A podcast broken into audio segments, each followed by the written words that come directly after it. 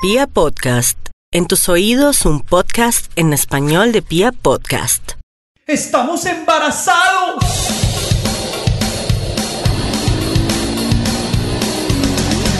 Los pañales, la comida, las pataletas, el jardín, el colegio, la primera adolescencia, la segunda adolescencia. la carrera, ¡no!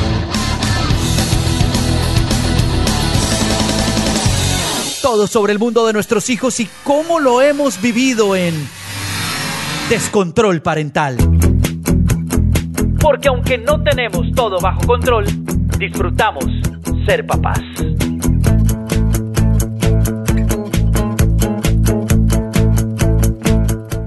Hola, ¿cómo están todos? Aquí estamos de nuevo en Descontrol Parental, este trío de papás millennials que se están sumando en este barco de hacer un podcast para contarles cómo ha sido nuestra vida como papás, como mamás, cómo lo hemos vivido, nuestras experiencias, nuestros puntos de vista, para que nos riamos, para que a veces lloremos, para que a veces, en fin. Y los leemos, los leemos en nuestro Instagram por el momento en des al piso control parental. Pues bueno, bienvenidos, Paola, José, ¿cómo están? ¿Cómo? Hola, hola, ¿cómo están? Muy bien. ¿Cómo va Hola, hola. Aquí feliz, feliz. Ya nuestro tercer capítulo. cómo se pasa el tiempo, ¿no? Hemos estado muy juiciosos haciendo esto y bueno, es una maravilla. Y hoy vamos a tratar un tema que a mí me dio durísimo, debo confesarlo, y es los primeros días en la casa con el chiquitín. ¿Cómo, cómo fue esa llegada a, a- a la casa, esa aterrizada? Y bueno, que hay alguno que quiera arrancar con alguna Arranco historia. con mi historia de horror. Bueno, los, y sí, mi hija nació en Medellín, mi familia estaba... es Manuela, Bogotá. Manuela la grande. Manuela nació en Medellín, nos- mi familia toda estaba en Bogotá, mi mamá era la única que estaba cuando nació porque mis suegros ellos vinieron después. Era Medellín, del año, de corría el año del señor de- 2012, pero el clima de Medellín que ustedes se imaginan no era. Era un invierno, era lluvia, era mucha humedad. gris. Los días eran grises y yo estaba muy gris. A mí me dio muy duro. Manuela pesó 2300, menos de 2300. Era un ratoncito. Entonces a mí de tener esa responsabilidad de tener que cuidar esa cosa tan pequeñita. Nació a tener- término. nació con 38 semanas, Ajá. pero Sí. era muy pequeñita. Entonces ya es solamente el- en Medellín comparado con Brasil, que, que en Brasil tú duras 3, 4 días en el hospital y sales. Acá fue cesárea y yo salí al, segundo, al, al día Híjole. siguiente. Sí. Duro. Eso me Fuerte. pareció salvaje, me pareció que aquí, en- me parece que aquí en Colombia, no sé si eso haya cambiado, pero me parece que no ha cambiado. Parece que uno no está preparado ni físicamente, ni emocionalmente, ni de ninguna forma para salir al día siguiente después de una cesárea. Entonces yo estaba, me habían lastimado un nervio, estaba muy adolorida con una pequeñita que era demasiado pequeñita Frágil. que tenía que alimentarla cada dos horas porque por lo mismo Tenía el- que el- subirle la peso. rutina tenía, ya- o sea, dependía de mí y era dos horas, 24 horas, cada dos horas, 24 horas. Duro. Entonces la verdad que los primeros días para mí fueron demasiado duros porque era una carga muy fuerte, yo no dormía y el clima no ayudaba. Yo soy muy de clima. O sea, como que cuando el ambiente no te ayuda, te ayuda El como sol a no salía un y tú No también por dentro no de tu corazón tampoco. Ni salía para mí. Ajá. Fueron unas, fueron muy duros, fueron unas semanas. Cuando hablamos de los primeros días, ¿a qué hacemos referencia? ¿A cuántos días? No, pues. ¿Primer mes? Sí, más o menos. Pues eh. yo lo tengo en mi cabeza como los primeros tres meses por, lo- por- La por- dieta. Por, la dieta. Digamos que los 40 días, que es el periodo en el que el cuerpo de la mujer, digamos que se restablece de nuevo y, y se cierra ese ciclo para Y la mujer. Y recuperas- aquí en Bogotá, bueno, más adelante les voy a contar por, por, por los temas pues de clima y demás, los bebés tienen que estar En Medellín, bueno, el esa, esa fase de lluvia pasó no sé al cuánto tiempo, ponle que como al mes, un poquito menos, y ya volvió a salir ese clima delicioso y maravilloso, entonces sí me la pasaba mucho en la calle y eso ayudaba. Pero yo salí muy rápido, allá no había nada de que tenía que quedarme en la casa, pues sí, que tuviera las vacunas y yo salía mucho, pero fue duro, fue duro. El primer mes mi hija no lloraba, pero después lloraba demasiado, mi Pero no- esposo trabajaba mucho, yo estaba sola de mañana a noche, entonces fueron unos meses muy solitarios. Yo tenía a alguien que me ayudaba, pero no todos los días. Mi mamá iba como alguna época, iba y volvía, pero fue duro. Para mí, o sea, yo recuerdo el primer año de mi hija no con, Agrado. no con agrado y no con felicidad, sino lo recuerdo como, uy, Con- como que me da escalofrío y no quisiera volver a pasar por eso. Fue algo que no fue chévere.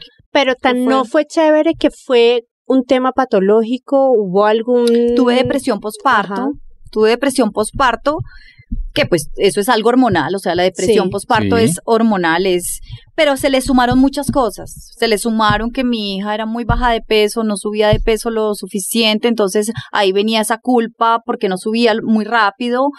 Hubo otra carga y es que yo estaba preparada para un parto natural, nunca para una cesárea, y fue una cesárea que fue muy agresiva la cesárea porque me lastimó un nervio, entonces fueron seis meses en que yo dejé de sentir dolor hasta de seis meses después fue que ya no me dolió. Fuerte eso. Con cuatro meses, mi esposo y yo decidimos que nos íbamos de, de Colombia, entonces fue arrancar un cambio, empezar a vender sí, sí. cosas, empezar a vender carros, a pensar que nos vamos y también ya cargar con el estrés que iba a ser una vida lejos de mi familia, ya estaba medio lejos en Medellín, pero pues estaba, A un media hora de pero avión. entonces ya era más lejos. Te fuiste a eh, vivir a Sao Paulo. Me fui a vivir a Porto Alegre. Ah, ok. Inicialmente en, al sur de Brasil. Eso, a eso súmale que también mi hija lloraba mucho. Mi hija con un mes, cuando cumplió un mes, empezó a llorar y lloraba mucho, mucho. ¿Por Eran qué? ¿Qué horas- decían los pediatras? Mm, No, no había una, Era una razón aparente. Hambre, sueño, nada, ¿no? No, no había un ex, lloraba, lloraba. Ella tenía mucha sensibilidad y lloraba mucho. Ahora yo entiendo por qué lloraba. En Ajá. ese momento yo no sabía por qué lloraba, los doctores no me decían, mira, ella está llorando porque tiene cólicos.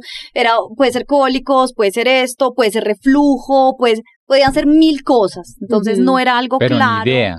Entonces yo era sola con esta niña que lloraba mucho, eh, no dormía y yo era muy dormilona, soy muy dormilona. Entonces fueron la suma de muchas cosas, más lidiar un cambio, más ir a un país nuevo y llegamos justo en invierno y era un Otra vez invierno llegó frío. el. Era gris. el invierno más frío en los últimos 30 años en el sur de Brasil. Entonces, Todo no es como esa historia romántica que yo miro para atrás y digo, ay, qué lindo el nacimiento de mi hijo, fue tan hermoso. No, no, fueron, Rayos y fueron centellas. rayos y centellas, fue duro. Fue duro. Pero aquí estamos. Sobrevivió. Y con- Sobreviví. y Se con está otra. con otra. Fue duro y por eso me lancé al ruedo otra vez. José, Todo pasa. ¿qué recuerdas tú? Una licencia muy cortica para los Sí, hombres. ese, ah, ese tema hay que validarlo, ese tema hay que validarlo porque Sí. ocho días es muy poco. Y ocho días es, yo estuve averiguando, y es ocho días si tú y tu esposo tienen la misma EPS. Tú Ah, sabes que sí. acabé de leer que Nestlé les amplió. Bravo para Sí, Nestlé. muy bien. Nestlé.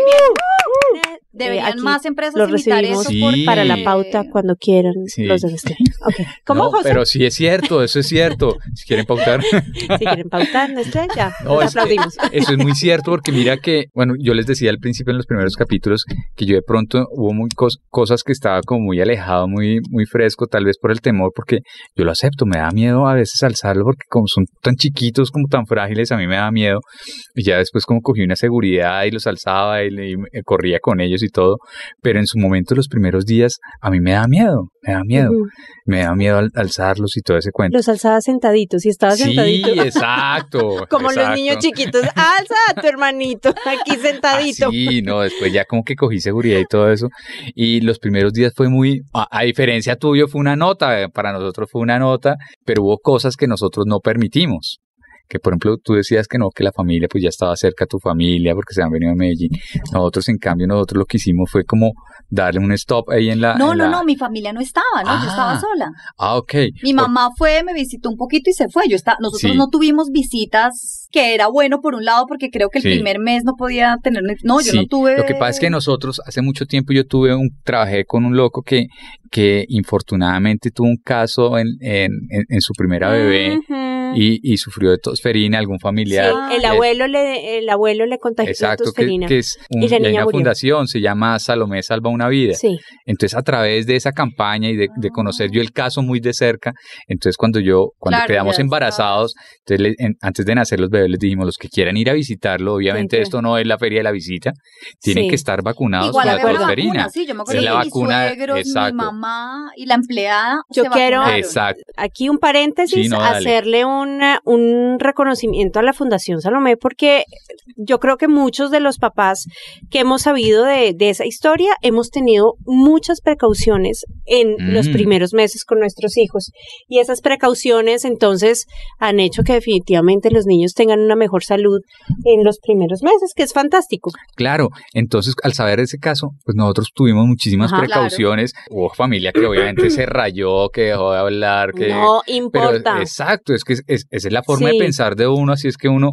como decíamos, consejos van a recibir de todo el mundo, Ajá. pero uno está, es, son los hijos, uno, uno los cría como uno quiere y como uno, uno, uno quiere ser precavido, o sea, uno no quiere que les pase nada, ya sea el primero, el segundo, Pero el siempre tercer te hijo. van a criticar porque eres Claro. un paranoico. Y en el Ah, segundo bueno, hijo, en el segundo hijo hicimos totalmente lo mismo. Se Ajá. vacunan, por favor. Se Bueno, vacunan. En ese caso, yo también, la gente que iba a estar alrededor nuestro se vacunó. Sí, sí. Y faltaba un mes para que Lucas naciera y mi papá no se había puesto la vacuna porque le tiene pavor a las agujas. Y un día le dije, papito, yo te amo con todo mi corazón. Pero si tú no te pones la vacuna, lo siento mucho, pero tú no conoces a Lucas los primeros meses. Así de tangencial con el amor que le tengo a mi papá y demás. Bueno, al otro día fue, cerró los ojitos, se tomó un Dolex para que no le doliera el chuzón de la vacuna.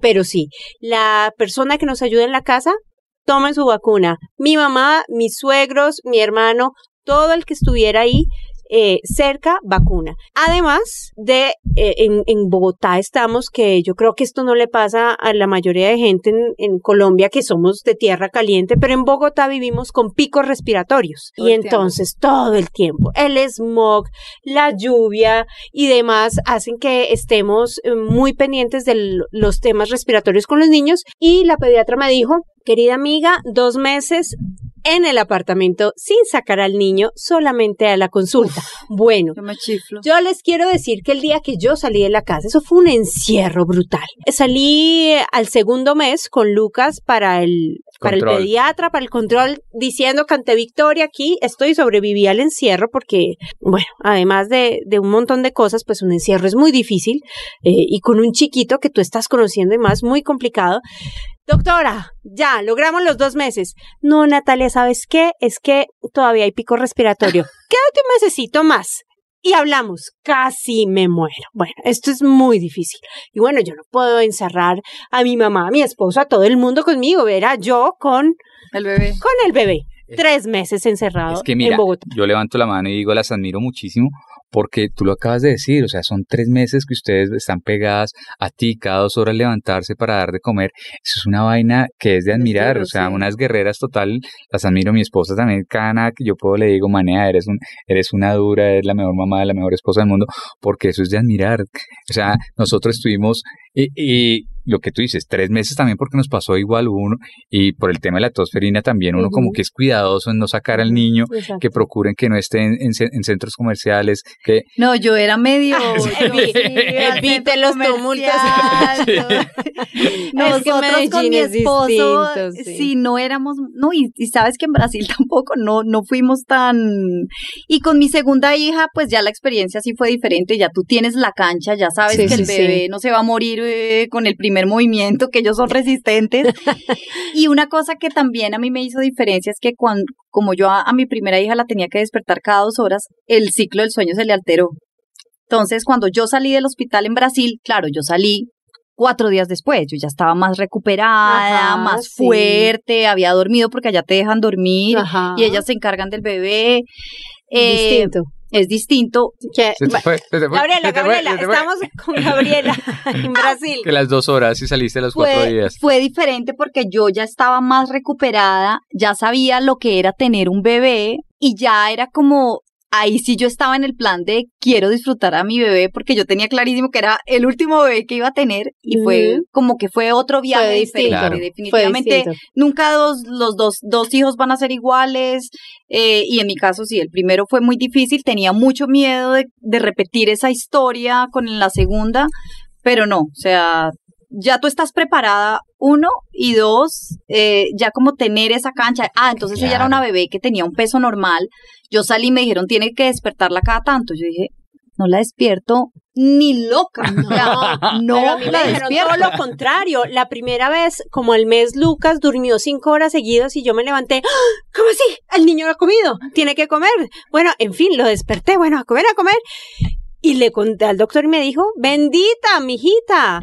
Hágale, déjelo dormir, déjelo alimento. dormir. Eso es alimento para usted, para él, para todos. O sea, eh, pues Sí, yo a mi segunda hija sí, no la desperté nunca para Bueno, ¿y ustedes pidieron Claro. ayuda o no pidieron ayuda? ¿Levantaron la mano de enfermeras por la noche a alguien? Bueno, lo que pasa es que, como decías tú, uno se vuelve canchero, uno con el primero, nosotros con el primero teníamos que el Angel Care, que para que, si, si- ¿Cómo funciona eso? ¿Qué es eso? eso es el, un aparato que se pone debajo del ah, colchón. sí, lo tuve. Y, y eso tiene, Ah, no, lo que, no. lo que Sí. hace es que detecta si el bebé ¿Está respirando o no? o no. Entonces. Es una Ah, no, placa. no, no, no, Sí. no, Bueno, no, yo no. sin eso no hubiera podido dormir, No, no, porque no, no. diga, levante la mano la primera mamá que no le ha puesto la, la, el vidrio del reloj en la nariz al niño. Yo. No, lo hiciste. Nunca Ay, lo hice. sí. En los cambio, días mi esposo, lo- no, mi esposo iba con el celular, le metía la luz en el, el, para verificar que respirara. Yo nunca lo hice, nunca tuve duda de que estuviera respirando, nunca tuve esa. Yo no tuve baba- eh, niñera El, eh, electrónica. ah, el- monitor, el el monitor, monitor, el monitor. monitor. No tuve, nunca tuve, o sea, Ok, ok, no. cero. Mira, ahí muy es donde te digo que los dos son diferentes porque, por ejemplo, a Emiliano le tuvimos de todo.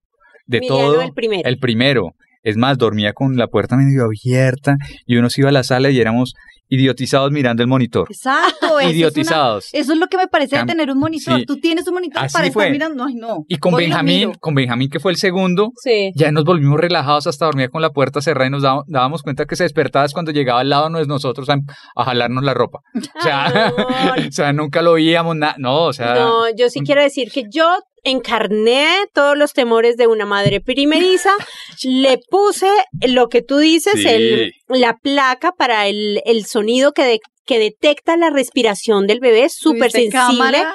Tuve, no, cámara no tuve, pero sí no le ponía cobijas. Nunca le puse una cobija, nunca le puse un cojín a la cuna de Lucas, solamente tenía un mameluco que se abotona aquí en los hombritos y amanecía con las manos heladas, congeladas, el pobre. Ay, no, y mi mamá, póngale una cobija, y yo, no, porque se le puede, se puede estrangular. se puede estrangular, no.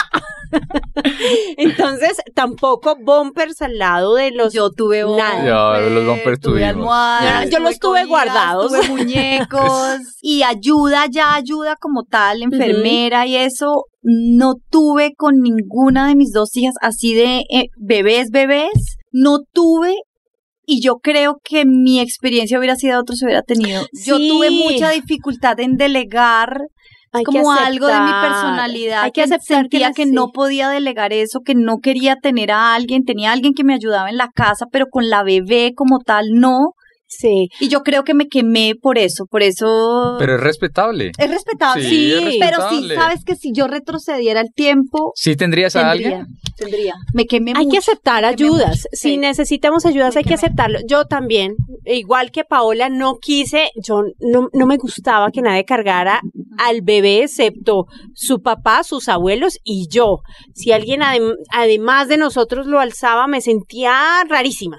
Conozco una amiga, una amiga mía que espero oiga este podcast y, y se ría.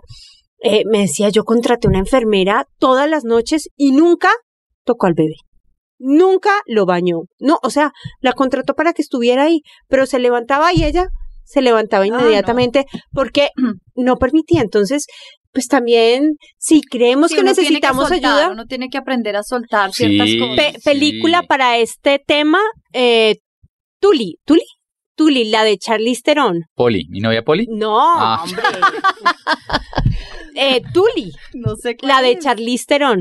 Tuli la voy a Tuli, buscar. Tuli, Ah. bueno, ca- tarea para la próxima. Tuli, de Charlize Theron, es una película que, que muestra, pues, como la mamá súper agobiada y que levanta la mano y dice, necesito ayuda. La buscaré este fin de eh, semana en me- Amazon me Prime. tardó muchos años levantar la mano y decir, necesito ayuda, porque yo tengo dificultad en delegar, pero dos, el hecho de no trabajar, mi esposo trabaja, yo estoy en la casa. No trabajar remuneradamente, ¿no? Porque el trabajo en la casa es... remuneradamente en mi profesión, siento que me creó una idea equivocada que como que pues, ¿cómo, cómo voy a contratar a alguien si entonces yo qué hago si yo no estoy trabajando?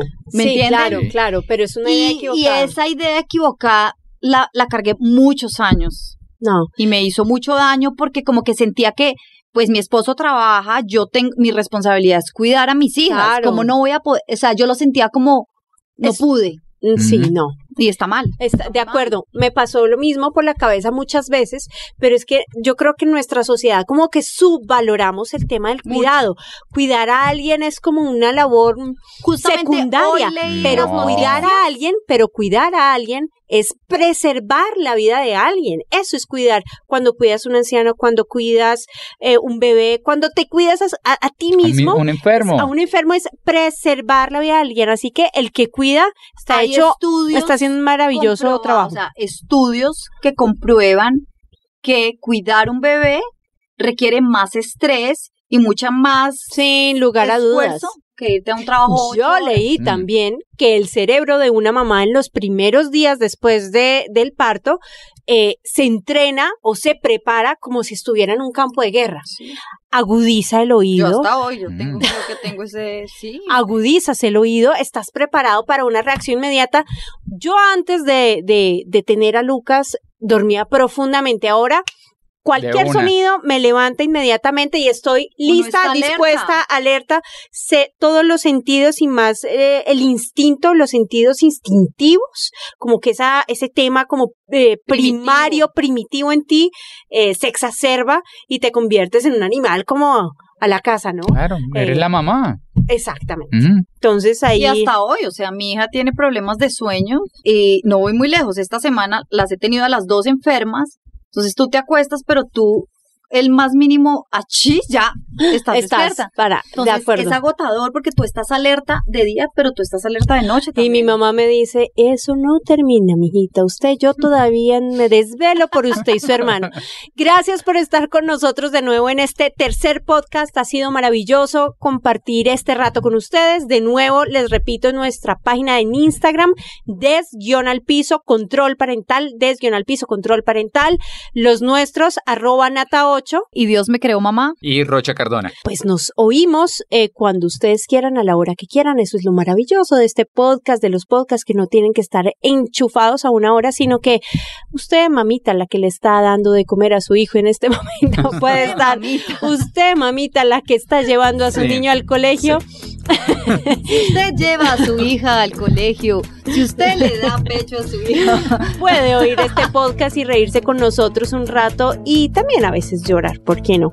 Un abrazo para todos, los oímos, los leemos y adiós, adiós. Chao, chao. Descontrol parental. Porque aunque no tenemos todo bajo control, disfrutamos ser papás.